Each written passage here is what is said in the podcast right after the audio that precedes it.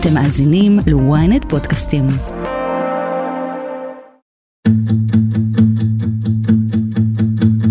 ביוני 2016 הבאתי לקבינט החלטה להקים מכשול תת-קרקעי מסביב לרצועת עזה. זה הקו השחור שאתם רואים שם על המסך. רק לפני פחות משנתיים הושלמה בנייתו של המכשול בגבול עזה. שלוש שנים ושלושה וחצי מיליארד שקלים הושקעו במה שכונה קיר הברזל שלנו. החמאס ידע שמעל הקרקע, אם הוא ינסה להיכנס לשטחנו, הוא יחטוף אש רצרנית, ולכן הוא ניסה לבנות מנהרות טרור מתחת לקרקע כדי לחזור לשטחנו. כשהחמאס ניסה להסתער עלינו הפעם, הוא נתקל בקיר, קיר ברזל, קיר בטון, קיר בלתי עביר. فاتحين فاتحين يا الله فاتحين يا رب سلم يا رب سلم בשבת ה-7 באוקטובר המכשול קרס ואפשר לאלפי מחבלים לחדור לארץ ללא כל קושי. איפה טעינו בתפיסת הגנת הגבול? מה קורה בגזרות אחרות ברחבי הארץ? והאם אנחנו ערוכים לפריצת גבול מהסוג הזה בצפון או באיו"ש? אני שרון קידון, וזאת הכותרת.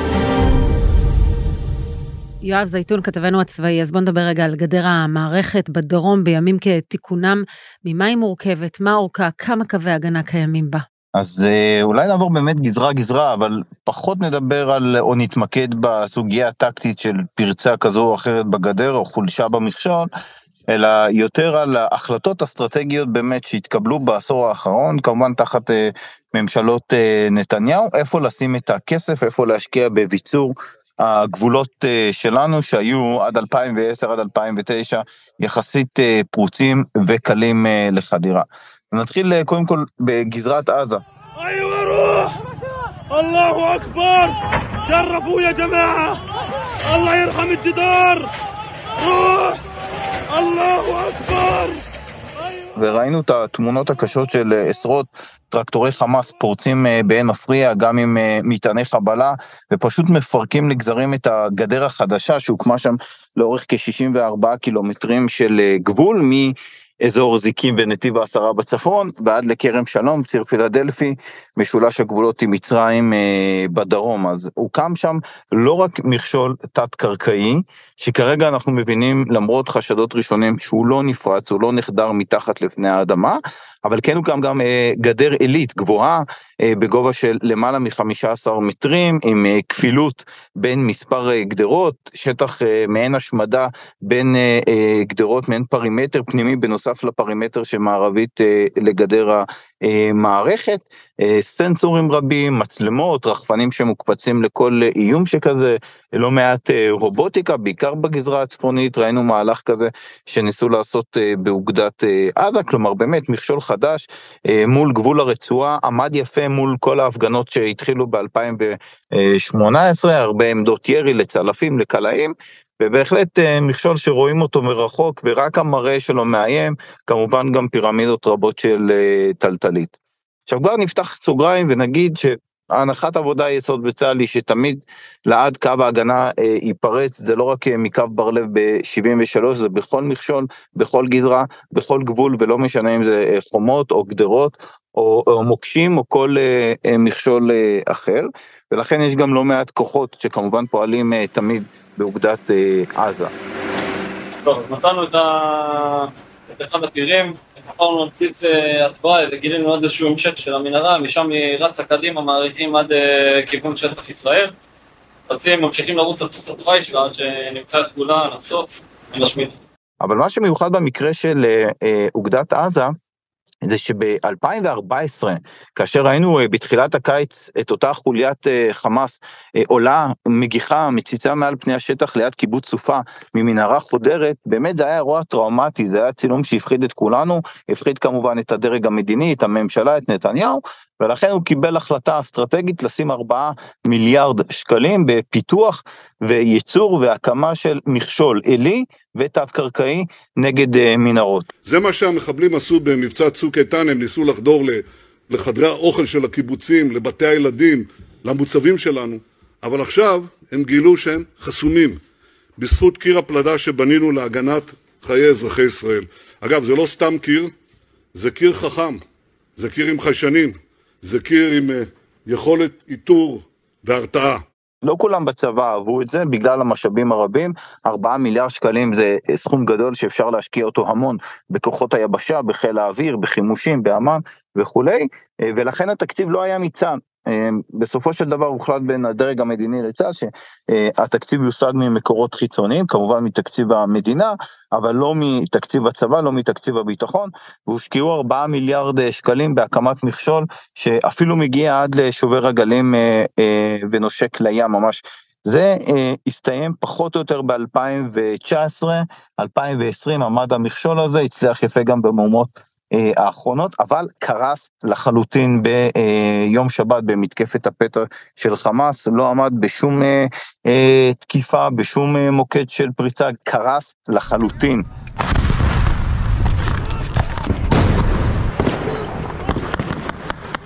בכמה נקודות חדרו לגדר ובאיזה גודל היו הפרצות? עשרות רבות של נקודות חדירה, למעשה מכרם שלום ועד מעבר ארז, אה, יש פרצות בכל כמה קילומטרים. עכשיו כל פרצה כזו, בהתחלה זה היה אה, פרצה קטנה, רק להכניס כוחות אה, קטנים עם פיצוץ במטענים מיוחדים, לקרוע את, לא גדר אחד, אפילו כמה גדרות שיש שם במכשול, ואז הגיעו הדחפורים של חמאס ופשוט קרעו את הגדר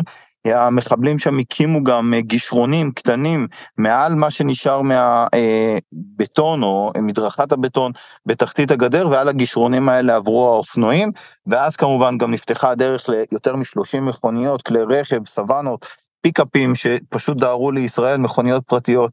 אה, בעין אה, מפריע מכל הכיוונים, גם מהדרום, מדרום העוטף וגם אה, מהצפון, והמכשול הזה קרס טוטאלית. עכשיו, יגיד לך כל אה, חייל אה, טירון בחיל ההנדסה שגדר, כל גדר אפשר לפרוץ, כל חומה אפשר להבקיע, אה, וזה נכון, הגדרות האלה, גם החדשות והחזקות והאימתניות ביותר, תפקידם אך ורק לעכב פלישה. עד שהגיעו הכוחות לנסות לעכב את המחבלים שחודרים, את הכוחות שפולשים, ולא משנה איזה גזרה ובאיזה צבא ובאיזה מלחמה ובאיזה שנה אנחנו נמצאים. במקרה הזה ההיקפים היו כל כך גדולים, שזה גם זה לא עזר, ולכן המכשול האדיר הזה שישראל השקיעה בו ארבעה, למעלה מארבעה מיליארד שקלים, אה, קרס לחלוטין ולא עמד אה, במבחן שלו בשום מקום, לא עיכב ולא השפיע על החדירה הכל כך מוצלחת והכל כך אה, רצחנית של חמאס. מבחינה הנדסית יש כאן כשל הנדסי בתכנון? תראי, זה מוקדם עוד אה, להגיד, כי אה, יתחקרו גם את הנושא הזה בסופו של דבר. אה, נגיד רק מבחינת המנהרות, וזה משהו שבצה"ל אה, ידע, אה, יש עדיין מנהרות התקרבות, ככה קוראים להם, אותם תוואים שצה"ל אה, היה בטוח שהוא השמיד והוא באמת פגע בהם בצוק איתן, אה, הם מושמשו מחדש בעשור האחרון בתשע השנים האחרונות מאז צוק אה, איתן, והם הגיעו ממש עד לקרבת הגדר, כמה עשרות מהם, ככה שמתחת לאדמה עשרות אם לא מאות מחבלים יכלו להתקרב ממש עד לקרבת הגדר, עד לכמה מטרים בודדים מהגדר ופשוט לקפוץ מעל הקרקע ואז נשאר להם לגמוע אולי כמה מטרים של ריצה, להניח את המטענים, לפרוץ ואז אה, ככוח חלוץ להיכנס פנימה, אה, לכבוש שטחים, להגיע למוצבים אה, ואז לדווח בקשר לאחור, קדימה כל הכוח העיקרי, עם אה, דחפורים יכול לפרוץ, להיכנס בעוצמה גדולה יותר ובהיקפים גדולים יותר. היא מתחבאה שם במטבחון עם סכין מטבח פשוטה ו- וכותבת לנו כל הזמן איפה צה"ל, איפה הצבא, למה הם לא באים. הגדר עצמה היא קו ראשון, אבל גם מה שהיה אמור לחפות על הגדר, גם זה כשל. נכון, ולצד הגדר והמכשול יש כמובן גם סנסורים, מצלמות, מכ"מים ותצפיות רבות שפרוסות וגם הם הוקמו כחלק מאותו פרויקט אה, שעון אה, חול, אבל חמאס ידע את זה, וחמאס הצליח לעוור את כל התצפיות האלה יחסית מהר כבר במכת הפתיחה סביב אה, שש וחצי, עם הטלת חימושים מתפוצצים מרחפנים בדיוק על העמדות תצפית, על המצלמות על התרנים, ירי לעברם, פצמור של עברם, ולכן תוך כמה דקות בכל, כמעט בכל החמ"לים, במוצבים הפלוגתיים, החטיבתיים, הגדודיים, התצפיתניות ויתר הכוחות פשוט לא ראו כלום, המסכים כמעט קבעו אליהם, אה, וזו תמונה ש... תחשבי גם מה היא מייצרת מבחינת אפקט פסיכולוגי, לקוחות שיש אה, אה, כוח או רכב או מפקד שקופץ לשטח והתמונות האלה בדרך כלל גם מועברות אליו בחי עם כל הטכנולוגיה האדירה שיש לצה"ל, למסך שיש לו בג'יפ או בנגמ"ש או בטנק או בחפ"ק שלו, אה, והוא פשוט לא רואה את זה יותר, כי חמאס ידע להעבר ועוד יותר להפוך את המכשול למשהו שכולו פריך, שביר ולא קיים יותר. התחילו לראות במצלמות של, ה, של התצפיות, ואז זה הגיע למצב שאנחנו לא יכולים לתצפית. לא יכולנו לראות יותר כלום, כאילו לא איפה יש מחבלים, ובאמת הסיטואציה הייתה מזעזעת, ומהר מאוד הפילו לנו את החשמל. בהתחלה היה את הצוות של גולני, ומהר מאוד הם נמחקו כולם, הפתרגו אחד אחרי השני. המחדל של ה-7 באוקטובר 2023 הוא האירוע הטרי ביותר. אנחנו עדיין מלקקים את הפצעים. אבל מצבנו בשאר גבולות ישראל לא יותר טוב. הגדרות והמכשולים נכשלו כבר כמה פעמים במהלך השנה האחרונה, ותוכניות ותקציבים ממשיכים להתעכב. למה המכשול בגזרת מצרים כבר לא רלוונטי? איך מחבלים ממשיכים לחדור מלבנון? ומדוע הגבול עם ירדן היה כל כך חשוב בגלי הטרור האחרונים? הודעה קצרה ומיד חוזרים.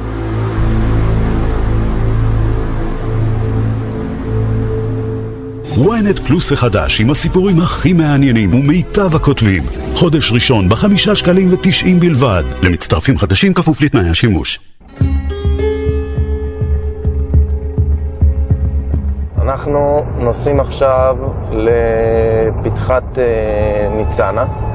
אנחנו הולכים לראות מערכת אה, של עמדות ומכשולים שמחזקת את השליטה שלנו מבחינה מבצעית באזור של היישובים של אה, פתחת ניצנה.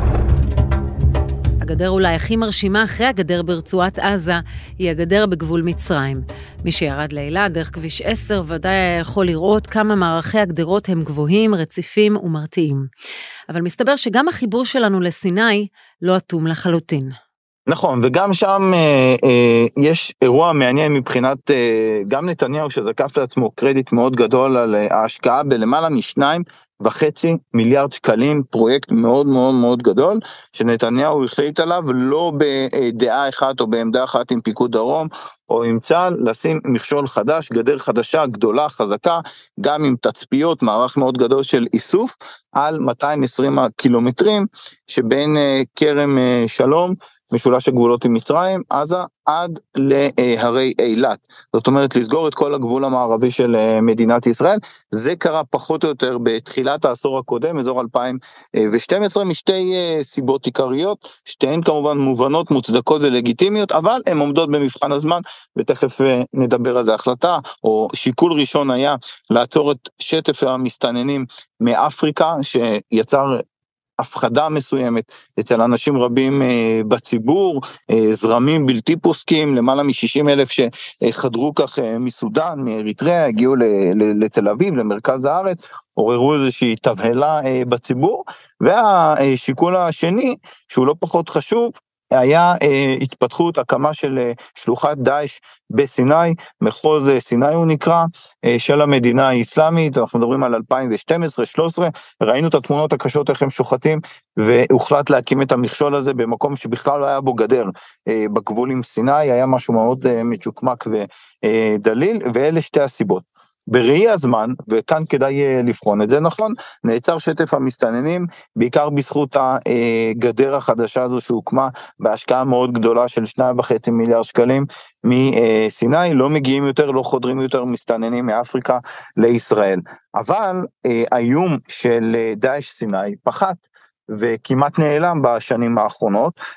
וראינו גם שצה"ל סוגר אפילו את יחידת רימון שהוא הקים במיוחד, יחידה מובחרת במיוחד נגד האיום הזה של דאעש אה, בסיני, כי האיום הזה פחת, הקים וסגר, צה"ל אה, החליט מהר שהאיום הזה כבר פחות רלוונטי, והסיבה לכך היא פעילות משולבת, מאומצת, התקפית מאוד, מודיעינית חזקה, גם של ארה"ב, גם של הצבא המצרי, וגם בסיוע ישראלי מאוד גדול, כך לפי פרסומים זרים, כמעט הושמד האיום הזה, דאעש בסיני. נזכיר רק ונגיד גם שגם שם היו שם כמה אירועים טראומטיים שהובילו להחלטה הזאת, אותה מתקפה של פעילים מחבלים סלאפים על אה, ציר 12 אה, בתחילת העשור הקודם, פיגוע רצחנים, שמונה הרוגים אה, ישראלים, גם חיילים, גם אזרחים שבאו מחופשה מאילת, אז זה גרם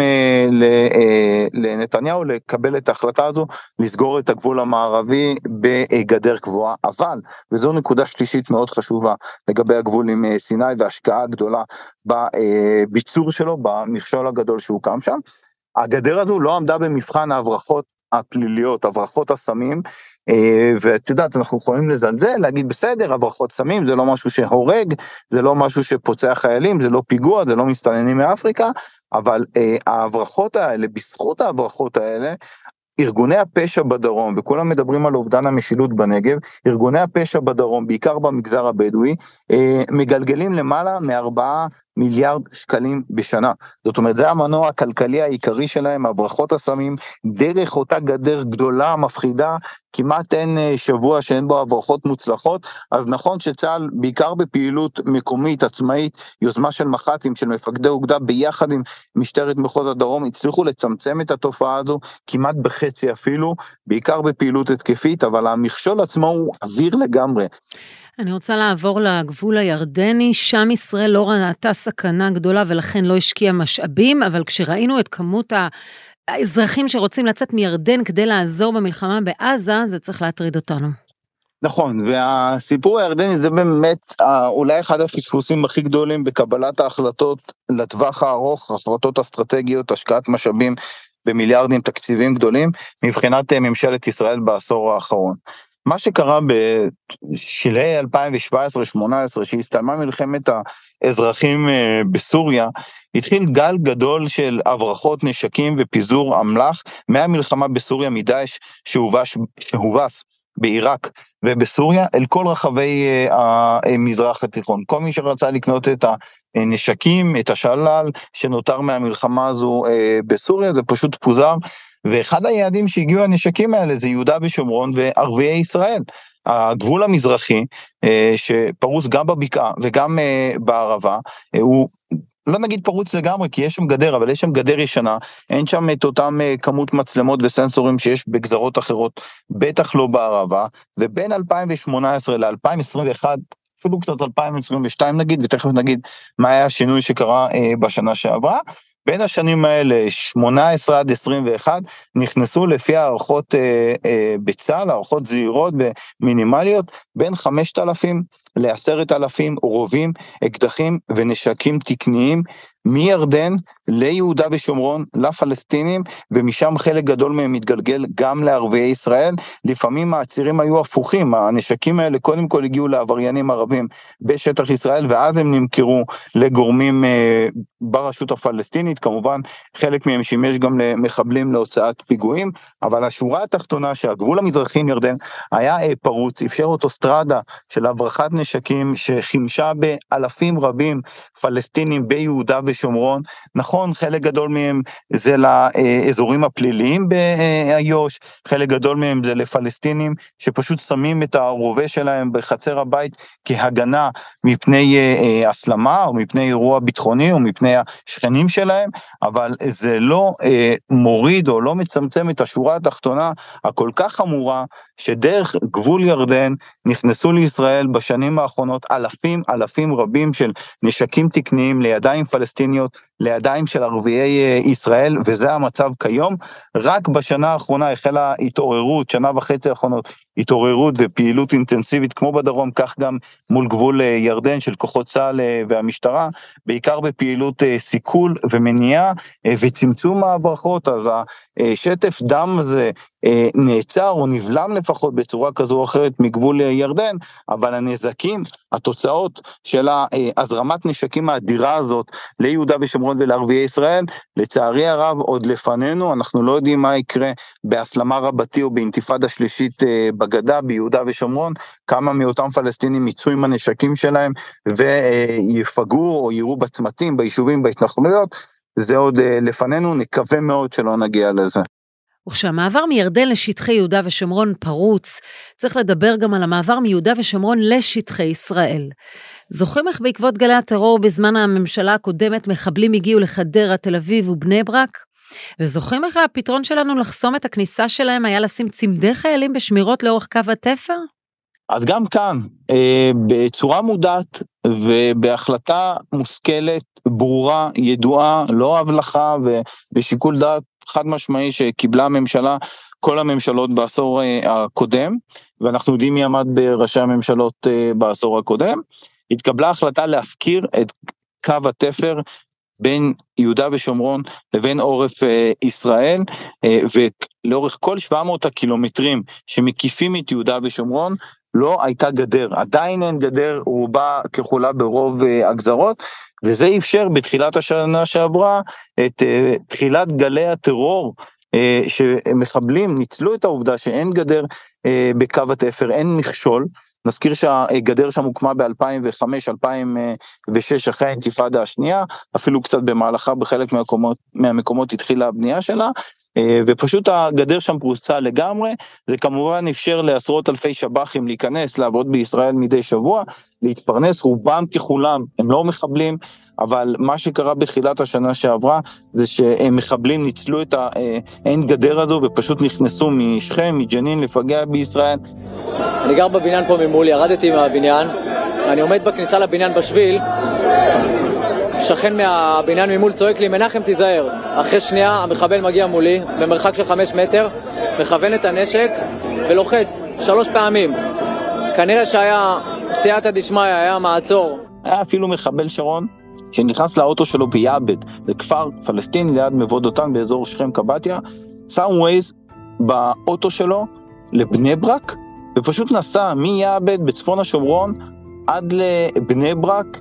דרך הפרצות בגדר ההפרדה באין מפריע, בלי שאף אחד עצר אותו במכונית שלו, יצא מהאוטו שלו בבני ברק ופשוט התחיל לרסס, והרג שם כמדומני שניים או ארבעה אזרחים אה, ישראלים.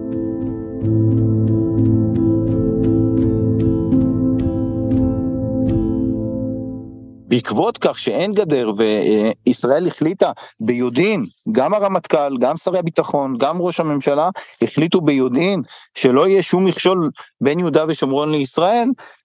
נגרמה הפריצה הזו והחדירות ההמוניות, התוצאה של זה, צה"ל נאלץ לתגבר את אה, אה, גזרת קו התפר עם יהודה ושומרון בגדודים רבים, באלפי לוחמים שבמקום להתאמן למלחמה עם חמאס או חיזבאללה, הגיעו לאוגדת איו"ש, עמדו שם פשוט על הגדר, עד היום דרך אגב, עמדו שם על הגדר ומנעו פיזית חדירות של מסתננים מיהודה ושומרון לעורף ישראל, כמובן שבינתיים סוף סוף ניתנו קצת תקציבים לסגור חלק מהמקומות בדרום הר חברון, בצפון השומרון, במספר מקטעים של 20-30 קילומטרים, כמובן תקציב לכל קו התפר, 700 קילומטרים, לא נראה אה, באופק, צה"ל מנסה לסגור את זה בכל מיני פעילויות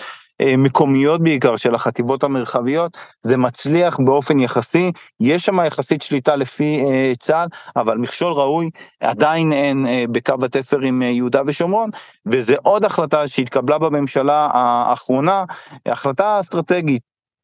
להעדיף לסגור מקומות אחרים, בין אם בהצלחה או בין אם בכישלון, כמו גבול עזה, גבול ירדן אה, או גבול הצפון ולהפקיר את אה, גזרת יהודה ושומרון ואת המכשול שלא קיים בכלל בקו התפר, את האין אה, גדר סביב יהודה ושומרון. ונסיים עם הגבול שהוא הכי מסוכן עבורנו, גבול לבנון, שיכול כבר בימים הקרובים להתפתח לכדי עימות רציני עם חיזבאללה, זהו גבול עם גדר מיושנת, קלה למעבר, וכבר בשבוע שעבר נאלצנו להתמודד עם מקרה חדירה של מחבלים דרכו. נכון, ושם זה, זה, זה שוב, זה סדרי עדיפויות שישראל החליטה עליהם באופן מודע. נגיד שהגדר שאנחנו רואים שאנחנו מטיילים בגליל, אה, היא גדר משנת 76.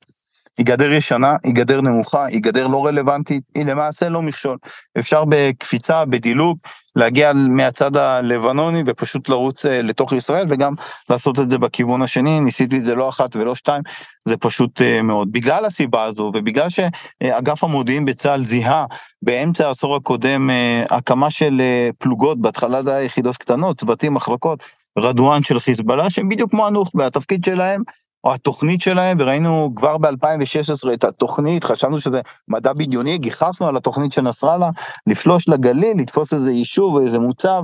בקו המגע בגליל, ולתקוע שם דגל צהוב של אה, נסראללה, גיחכנו על זה, ראינו אותו מוציא אה, ב-2016 סרטונים של זה. מה שקרה ב-2016-2015,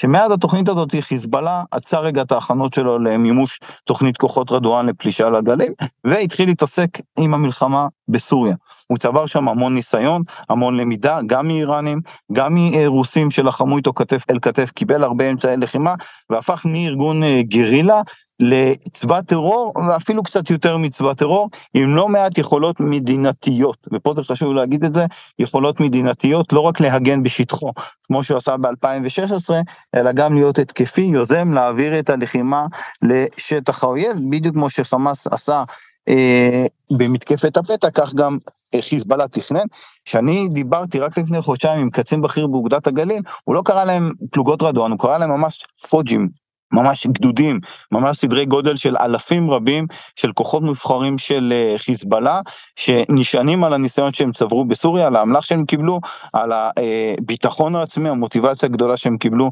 מההצלחות שלהם נגד דאעש אה, בסוריה ובעיראק, חזרו ללבנון חלקם, ואת זה פרסמנו ממש כמה ימים לפני אה, מלחמת עזה, חלקם גם הגיעו כבר לעמדות ולמוצבים ברצועת הביטחון החדשה שחיזבאללה הקים אה, מול גבול ישראל, אותם כוחות רדואן מסתובבו שם, הסתובבו שם ממש עד לתחילת המלחמה, אני מניח שעכשיו יש אפילו נוכחות גדולה יותר של כוחות רדואן המקבילים אה, לנוח'בה, ועכשיו נחזור ברשותך לגדר, למכשול,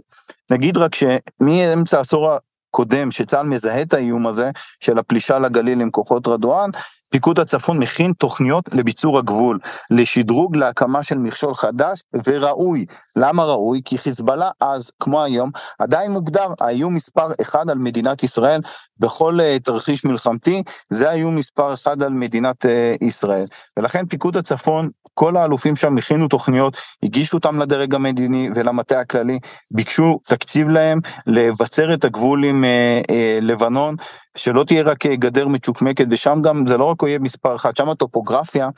בגליל היא הרבה יותר קשה לשליטה, לתצפית אה, אה, ולשליטה באש, כי האזור שם מאוד מאוד הררי, יש המון צמחייה, בניגוד להרבה שטחים אישורים נגיד ברמת הגולן, או בגבול עם עזה בדרום, ולכן קשה לשלוט, קל וחומר צריך לחזק את המכשול שם, ובסופו של דבר הממשלה שנה אחרי שנה בעשור הקודם דחתה את הבקשות האלה של פיקוד הדרום העדיפה לשים את הכסף על הגבול עם סיני נגד המסתננים מאפריקה ונגד אה, דאעש אה, בסיני, הארגון של אה, המדינה האסלאמית בסיני, העדיפה לשים את המשאבים, את הכספים, את המיליארדים במכשולים אחרים כמו בגבול עזה, וראינו מה קרה למכשול הזה בגבול עזה, וגבול הצפון נשאר למעשה בלי אה, ביצור ראוי, בלי אה, חומת הגנה ראויה, בלי גדרות חדשים, בלי אה, מכשול באמת שראוי מול מה שמתפתח וגדל ומתעצם בצד השני. עשינו היום דבר גדול, סוף סוף יש למדינת ישראל תקציב. מה שכן השתנה בשנה שעברה בממשלה הקודמת, סוף סוף ניתן תקציב, חלקי אמנם, של כשליש, אה, מהסכום שכמה מאות מיליונים, כדי להתחיל לבצר ולהקים מכשולים חדשים. בהתחלה צה"ל לא יכל לחכות אז מתקציבים פנימיים שלו, הוא הקים חומות וביצורים ומיצוקים בחלק מהמקומות, בעיקר המאוימים שקרובים מאוד למוצבים מרכזיים וליישובים שצמודים אה, לגדר, אבל התקציב הזה שניתן הוא תקציב חלקי, יש 125 קילומטרים של גבול מראש הנקרה ועד להר אה, דוב בינינו לבין לבנון, התקציב שניתן מכסה פחות או יותר, והתחילו עבודות בשטח, מכסה פחות או יותר שליש מהשטח, זאת אומרת בשני שליש, עדיין גם אחרי שהתוכנית הזו תסתיים בעוד שנתיים בערך, שנה שנתיים, עדיין יש שני שליש שאני לא אגיד חשוף אבל יש בו גדר די מצ'וקמקת. כמובן יש אמצעי איסוף ותצפיות וכוחות ומודיעין מאוד חזק שאמור לשלוט במה שקורה בצד השני אבל מבחינת מכשול מבחינת מה שחיזבאללה רואה מהצד שלו מה שהחיילים רואים מהצד שלנו עדיין רוב הגדר אה, תהיה ישנה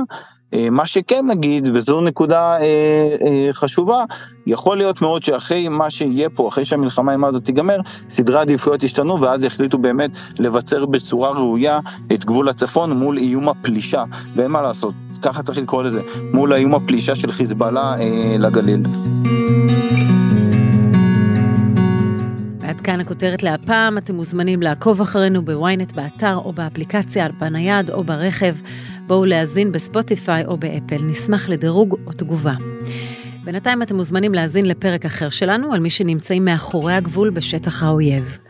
חפשו את הפרק מאחורי הקלעים של המשא ומתן להשבת השבויים והחטופים. איתי בצוות הכותרת, טל זרביב וקובי נחשוני, תחקיר, הפקה ועריכה גיא סלם ועדן דוידוב. אני שרון קידון, שמרו על עצמכם.